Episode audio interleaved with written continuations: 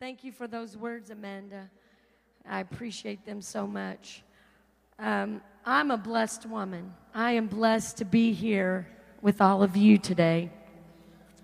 And I'm so thankful for all of you that have come here to be with your moms and uh, just taking the time to be here with us today.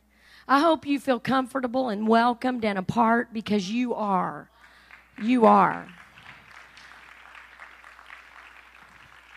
Even if you're not here every Sunday, I can assure you that your names are called out in prayer.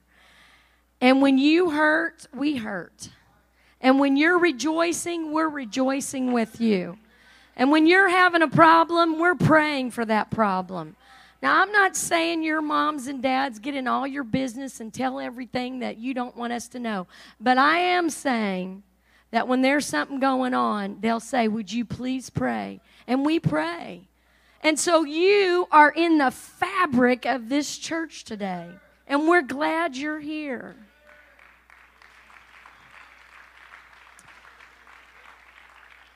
And we celebrate our mothers today. And hopefully, each of you honor your mother with respect every day. But we take the time on this special day, Mother's Day, to recognize the sacrifices the hard work and the love that our mothers poured into us. I, I had to laugh. I love. I was just enjoying that song that we just sang. Um, but if if you know me, if you sing in the choir by me, they already know this. That sometimes words I forget words, not on purpose. I just do. But I have this infuriating habit that I just make up words. I don't ever, you know, just not sing. I just sing something that I think fits.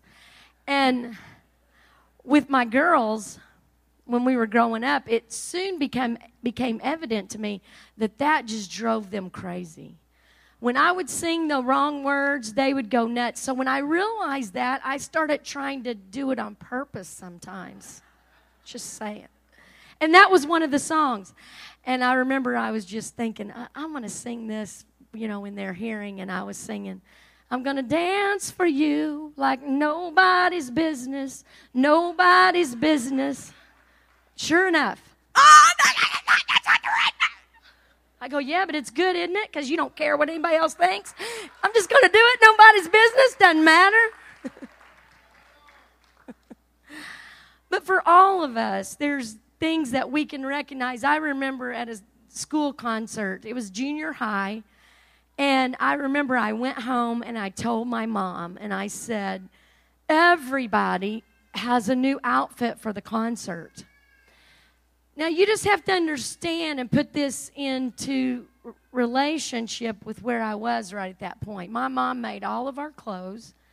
Um, bless God, we weren't going to let some big, huge hunk of double knit go to waste that we could get for 29 cents a yard. She was going to buy every bit of it, and we're going to get at least three dresses and three skirts, and Chuck was even going to get some elastic pants. but I went home, so it wasn't like that she was going to go to the store and just grab something for me and all of this. I was like, Mom, everybody's going to have a new dress. I mean, not a, I didn't say dress, I said a new outfit. And my, I remember my mom grabbing what was called whipped cream material. And she made this beautiful white dress for me.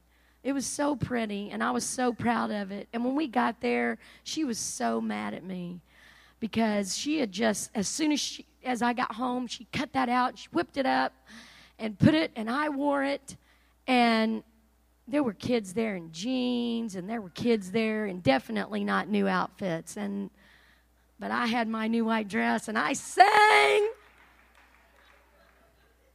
That was the kind of mom I had. And you know, this week I was reading a book from one of my students' book reports because they were given the book report and I never read the book. And of course, I didn't know if they were telling all the truth, so I had to read the book. And it was a good little book. But as I was reading it, it reminded me of a true to life story that I heard, and I called and got permission to use this story. Our own Betty Woodward, um, when she was expecting, when she was expecting Christy, and she was in the last few weeks of her pregnancy, Lorena was in second grade. And I remember when they told me this story. I, and, and this, this was similar in that book, and it reminded me of it. And Lorena's birthday was on May 25th. Now, second grade. Without telling Betty, Lorena made up invitations for a party, a birthday party. And the invitations said, All of you girls, and Elisa, I know you were at that party.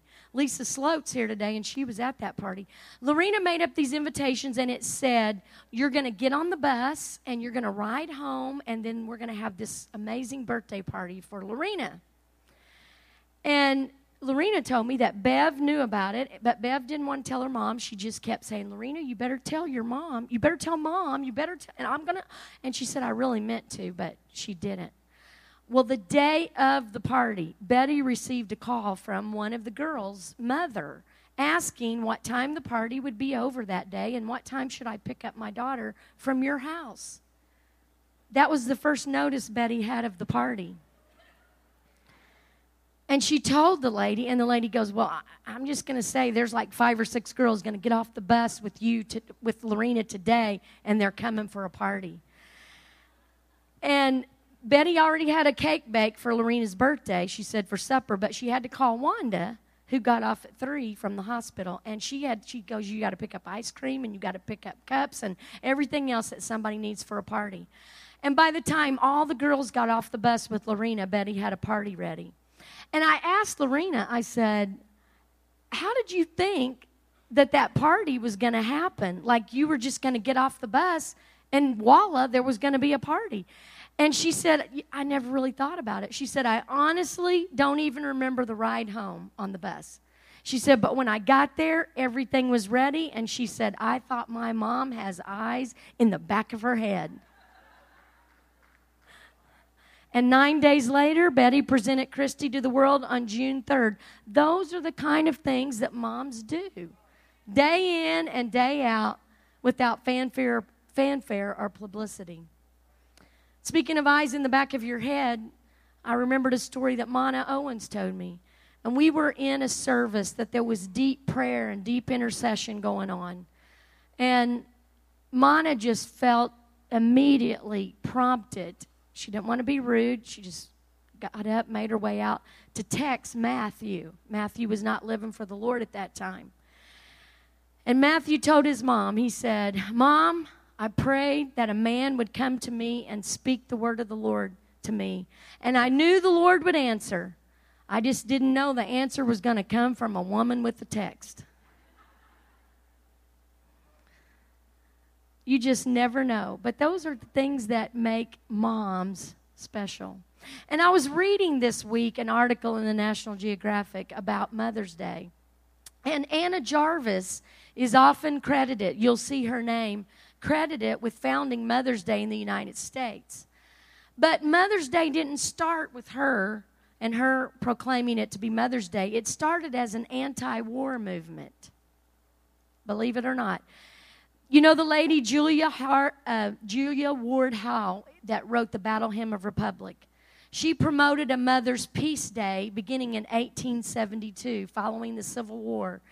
And for her and other anti war activists, including Anna Jarvis's mother, Mother's Day was a way to promote global unity after the horrors of the American Civil War.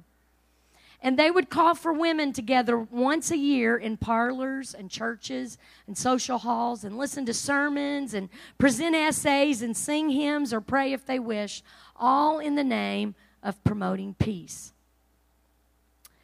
And several American cities, according to the historian Katharine Antolini, said that Boston, New York, Philadelphia, and Chicago held annual June 2nd Mother's Day services until roughly 1913, which were promoting peace.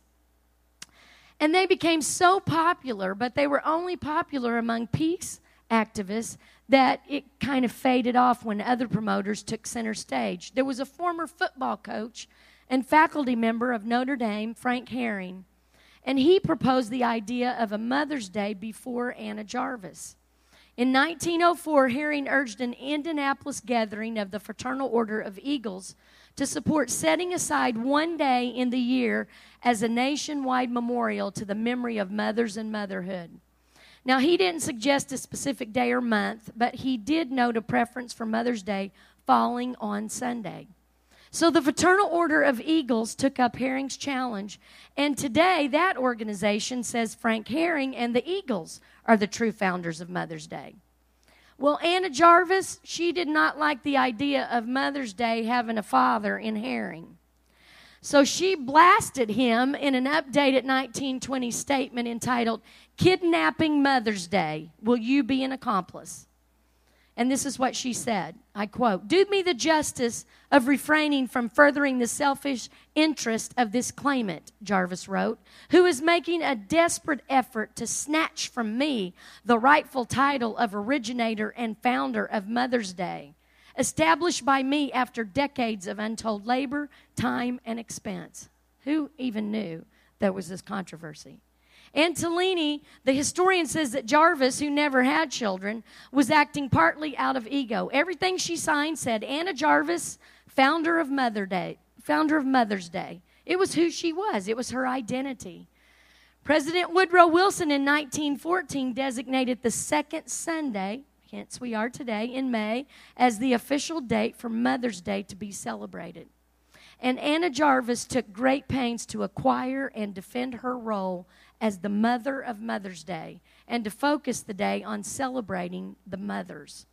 The white carnation was the favorite flower of Anna Jarvis's mother, and it was the original flower of Mother's Day. And this is why the carnation does not drop its petals, but it hugs them to its heart as it dies. And so too, mothers hug their children to their hearts, their mother's love never dying, Jarvis explained in a 1927 interview. Since the early days of Mother's Day, some groups have seized on it as a chance to raise funds for various charitable causes, including Mothers in Need, and Anna Jarvis hated that. She called those charities Christian pirates. She really didn't worry about what she said, did she? She said, Today, most of us would think it was wonderful. Antolini said, Today, most of us would think it was wonderful to use the day to raise funds to support poor mothers or families of World War I veterans or another worthy group, but she hated him for that.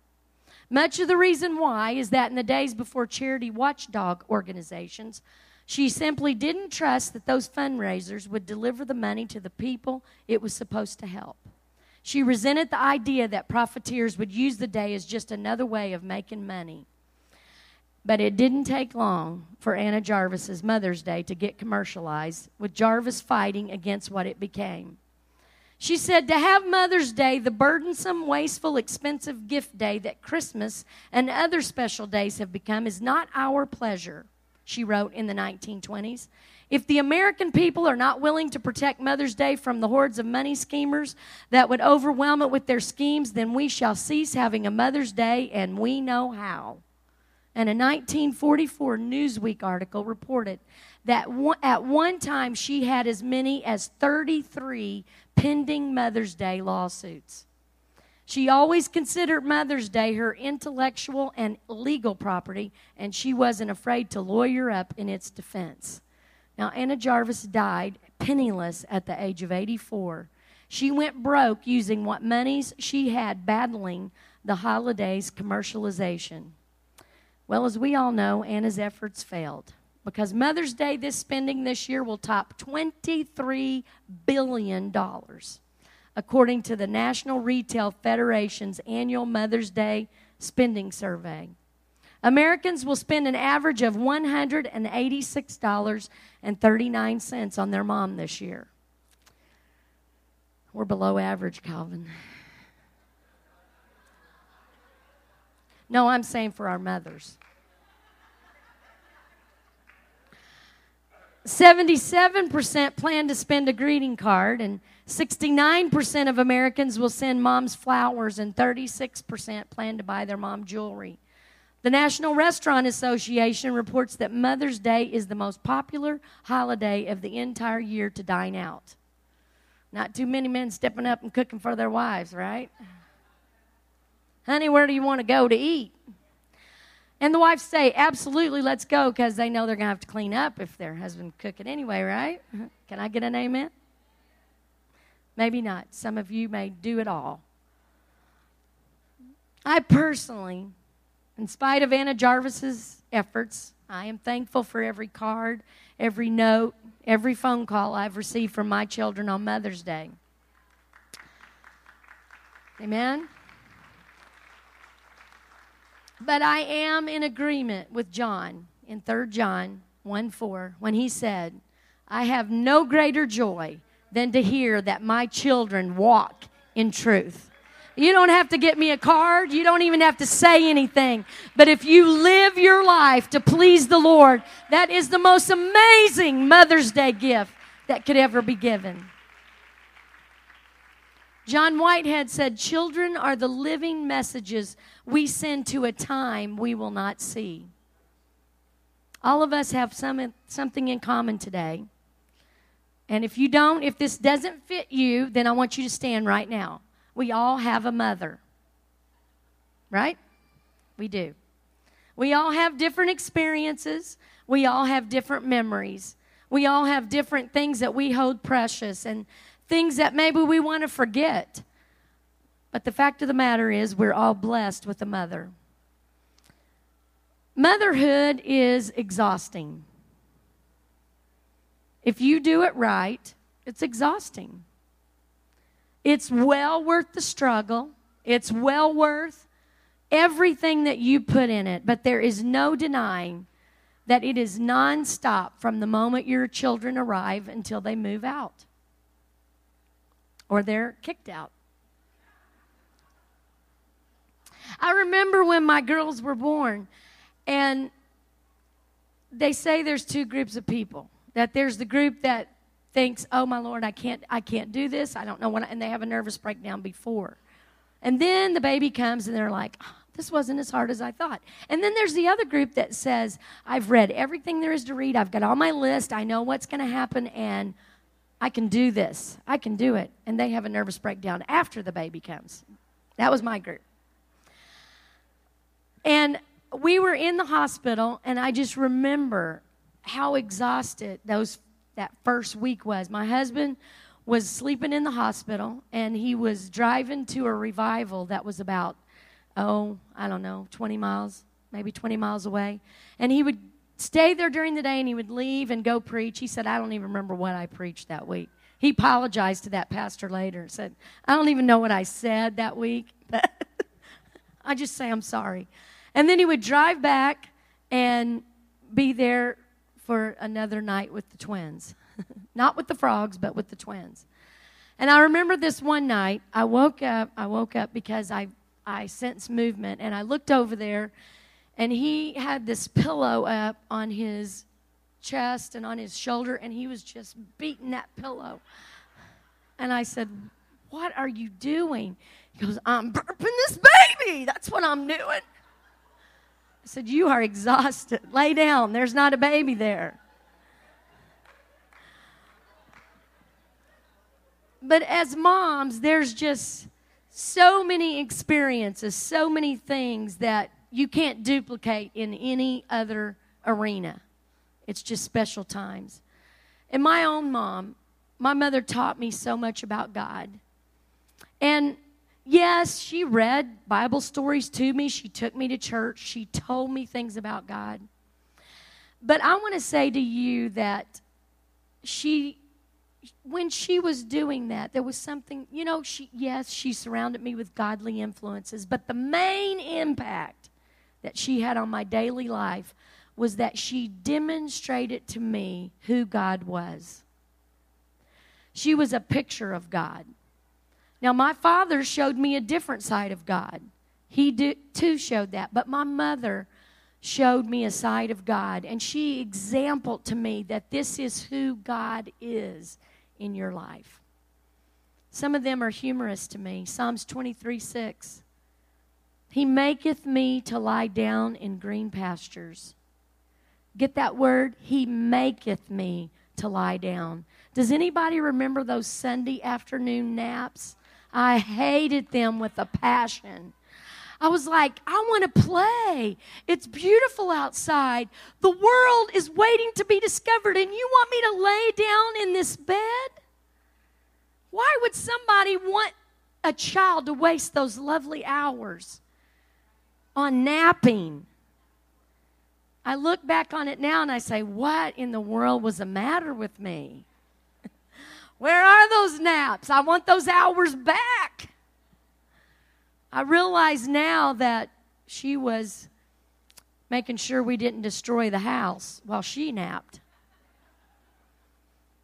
Hebrews 12 6. For whom the Lord loveth, he chasteneth. My mother was a firm believer in the application of love to the backside of her children. I remember in particular one time when my mom was starting, we were starting to grow up a little bit, and we had moved to this house, and it, it was a big two story house, and it had a big front porch, and it had steps, and it had these trees in front of it, and then the whole backyard. And I remember my sister got in trouble, and my mother was furious with her, and she took out after her and we all just were in the house. Chuck and I were in the house, and Tina came running by, and then my mom came running by, and they went out the front door. And Chuck and I were right behind them. We were following. This was exciting. And we watched Tina run down the stairs, and my mom ran down the stairs, and Tina went around behind the bushes, and my mom was following her. And then she went up on the porch and jumped off the side, and my mom came back and went down the stairs and came after her. And Chuck and I just sat on the front porch and on the swing. This was better than TV. I'm just telling you Oh, on, on, on. And my mom came back around and she was panting. And she goes, she still hadn't caught my sister. And she goes, when your dad gets home, you're going to get it. Hebrews 13 8, Jesus Christ the same yesterday, today, and forever. My mom taught me consistency. She showed me that you live each day as unto the Lord. And she didn't forget the rules that she made. I knew there were some lines that you were not to cross, and if I did, I refer you back to the previous scripture in Hebrews 12 6. Whom the Lord loves, he chasteneth. Long suffering and patience, Psalms 103 8. The Lord is merciful and gracious, slow to anger, and plenteous in mercy. You just had to understand, my mom, when she was raising us, we were living in an older, older type church, literally living in the church. They had built rooms onto the church, and that's where we lived. And when we first moved there, you know, just kids, we didn't see really the. Um, it was just kind of pitiful, if I'm going to be honest with you. And but we just thought it was kind of cool because it had all these old nooks and crannies and an old scary basement and you know we just thought it was pretty cool. Well they were the church began to grow and they wanted to help our family because our we had three kids and we had one bedroom that was downstairs designated for guest speakers because back then you didn't put anybody in a motel. They all stayed in your house all their kids and you and it was just the way it was. And so we had three two little rooms upstairs and one there was one little attic room.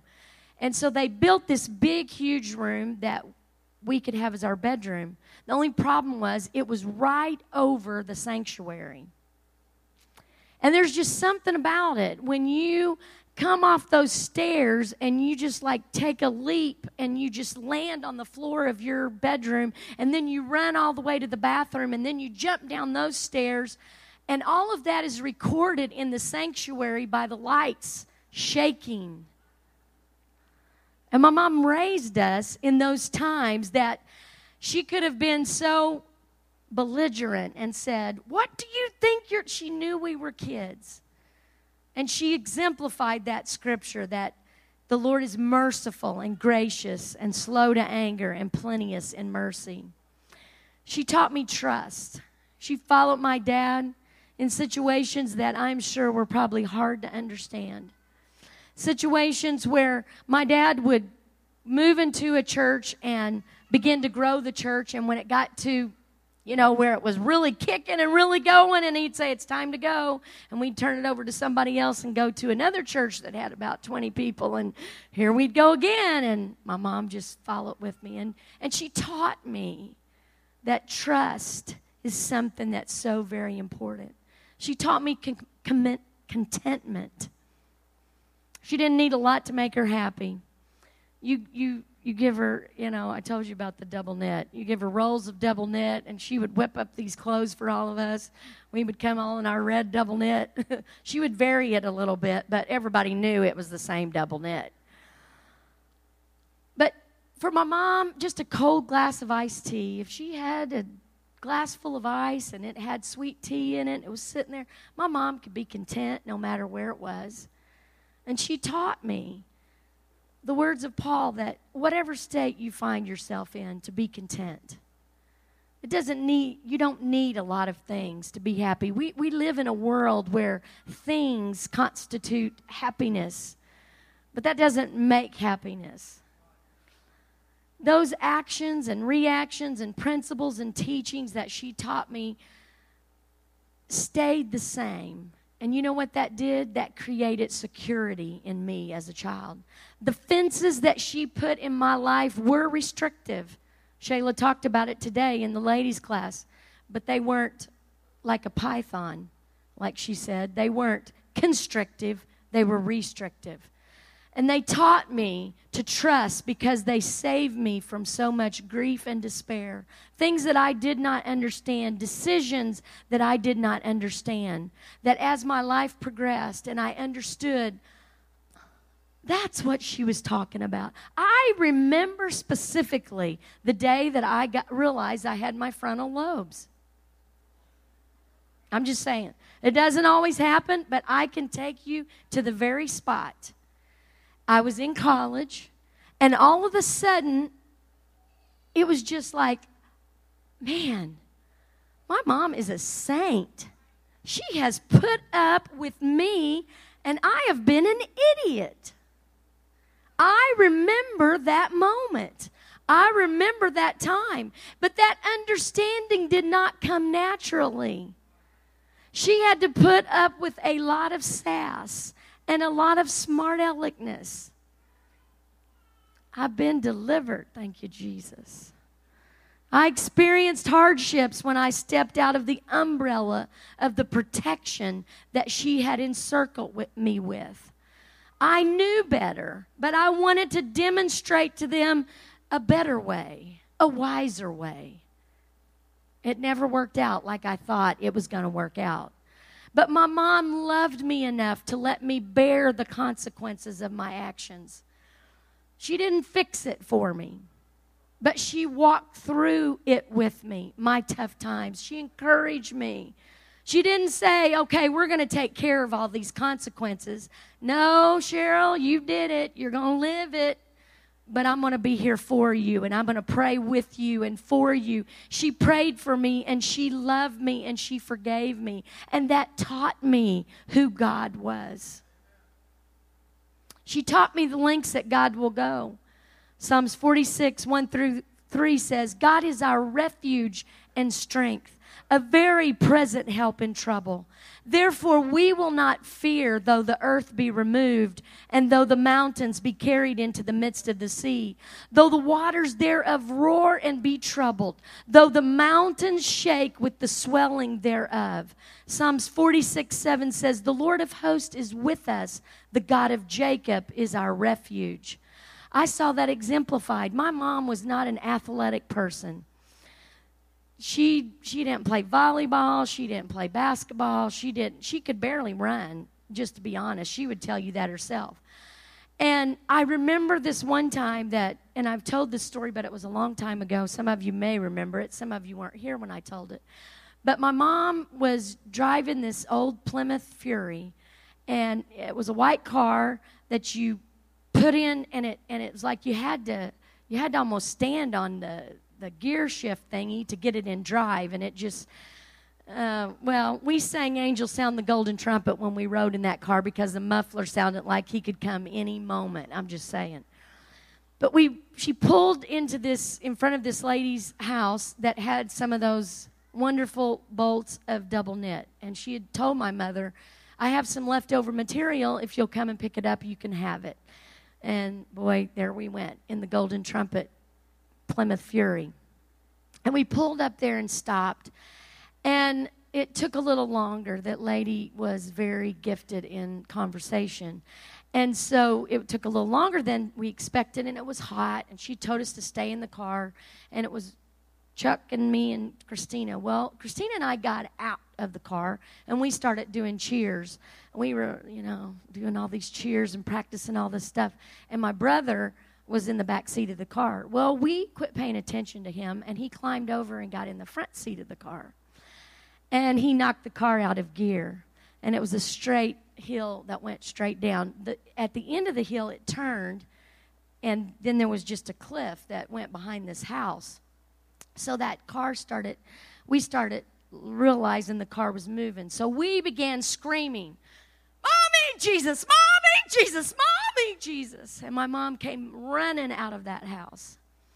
And I saw that scripture exemplified that the Lord is a present help in the time of the trouble. I saw my mother run like I've never seen anybody run in my life. And that car was already down past the driveway uh, of, the of the house that was right in front of the cliff. Chuck, had, Chuck, I don't know why he was two years old, why he didn't just turn that wheel, but he didn't. He was just standing there in his elastic pants made of double knit. And my mom was running and running, and she told us later, she right when she got to the part where it was headed into those people's yard, she saw his face and she said he was just looking at her with wide eyes. And about that time, my mom lost her footing, and she just the car she was it, she was still hanging on. She wouldn't let go, and it was just dragging her through this these people's yard. And I've never seen, it was the craziest thing ever. There was a huge telephone pole. They were headed right for it. And it just turned, went past the telephone pole. And we're like, I mean, we're, we just, we can see what's getting ready to happen because there's this cliff. And my mom's just hanging on. And there was a little tiny dog house with a dog inside of it.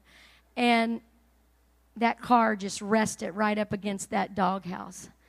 And my mom opened the door and got my brother out, and he was crying and she was crying. But I knew at that moment, hey, this woman doesn't even run. And she just ran down there and she held onto that. And I knew that she had our back and she was never, ever going to let us go if she could do anything about it. And she exemplified who God is to me. That when I am in trouble and when I am in a trial, He doesn't leave us, He goes with us. When we don't know where it's going to take us, He's going with us and He's going to bring us through. When I was rushing to destruction, He rescued me.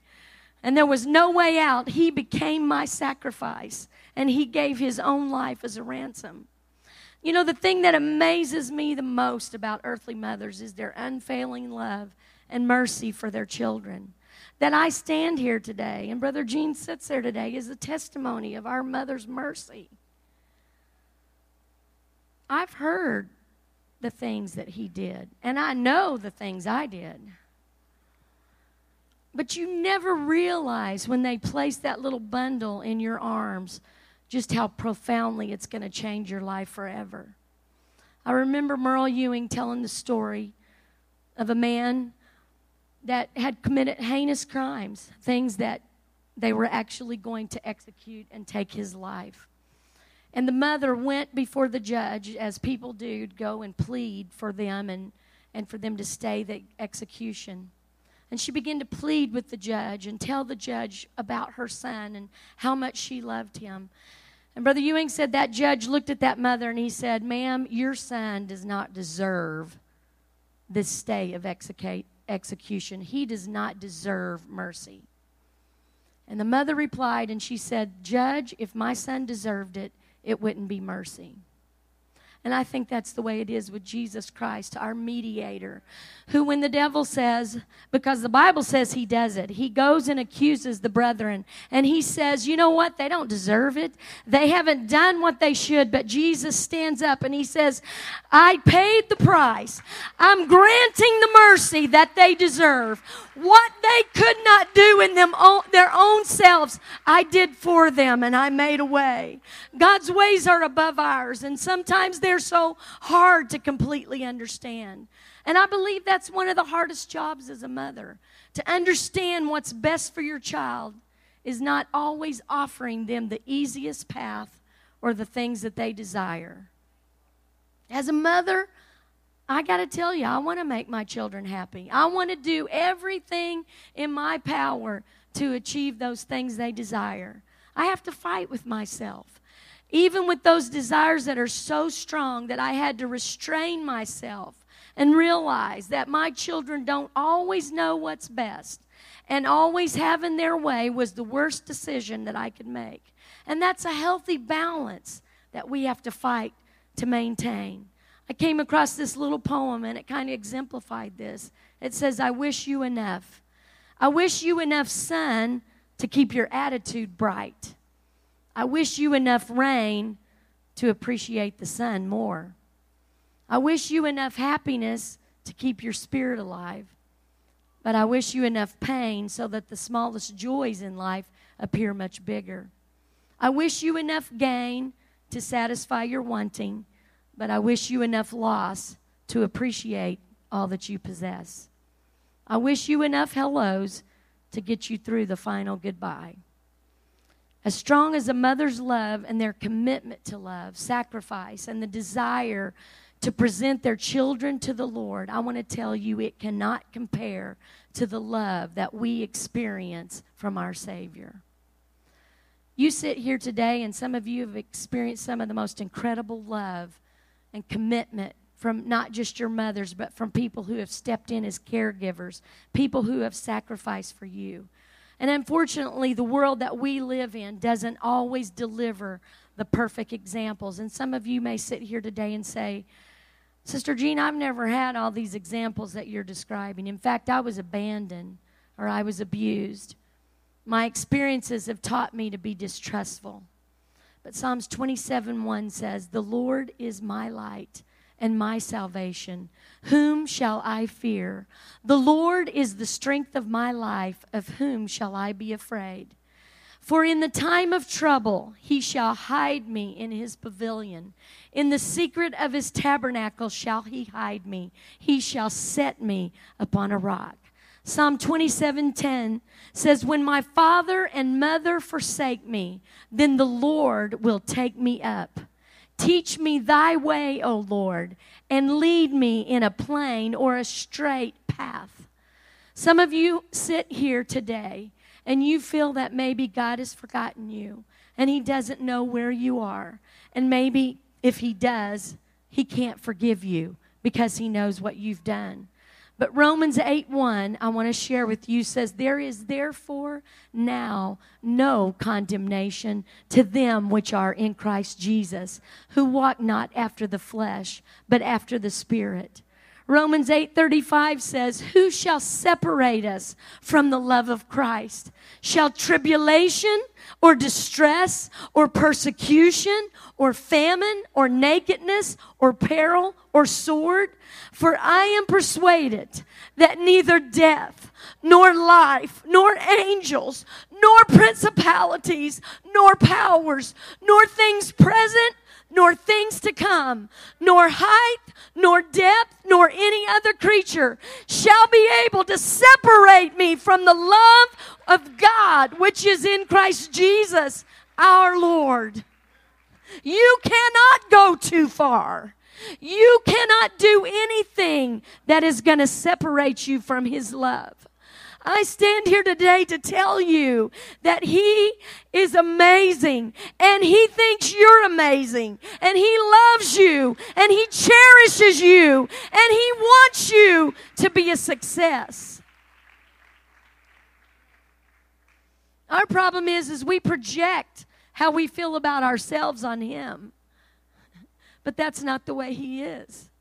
Deuteronomy 33 27 says, the eternal God is thy refuge, and underneath are the everlasting arms. One of the verses that demonstrates his love and commitment to us uses a comparison to a mother to demonstrate how deeply he is bound to us. Isaiah 49 13 through 16 says, For the Lord comforts his people and will have compassion on his afflicted ones. But Zion said, the Lord has forsaken me. The Lord has forgotten me.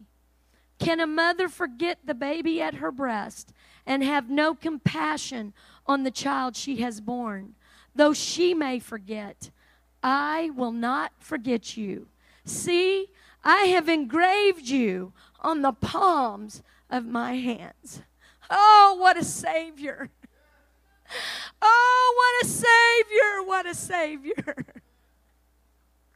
What a picture of love and sacrifice and commitment that helps me to know I can be confident because the God who spun this world into existence cares for me like no one ever has or ever will. When no one else is capable of going with us in our darkest night and our deepest valley and our darkest trial, I want you to know that He is there with you and He's leading you and He's guiding you there are no coincidences. Those times that your life has been spared, it was the Savior of this world that was with you, speaking love to you, speaking His care into your life.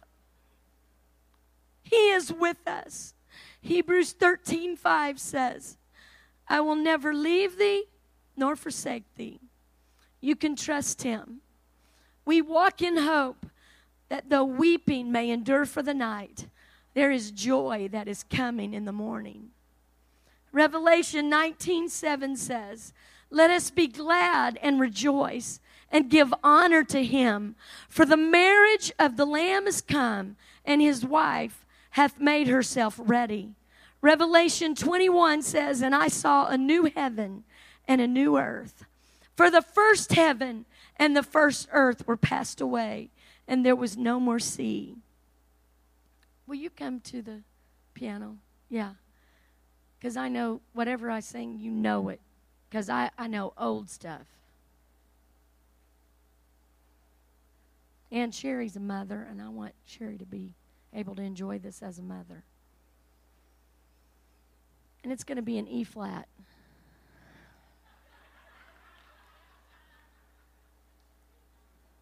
Revelation 21 says, And I saw a new heaven and a new earth. For the first heaven and the first earth were passed away, and there was no more sea. And I, John, saw that holy city, New Jerusalem, coming down from God out of heaven, prepared as a bride adorned for her husband. And God shall wipe away all tears from their eyes and there shall be no more death, neither sorrow nor crying, neither shall there be any more pain, for the former things are passed away. Revelation 22 says, And there shall be no night there, and they need no candle, neither light of the sun. For the Lord God giveth them light, and they shall reign forever and ever. Those of you on the praise team that are men, you can come ahead as well. Moms, you just sit back and enjoy. He which testifies those things saith, Surely I come quickly. Amen. Even so, come, Lord Jesus.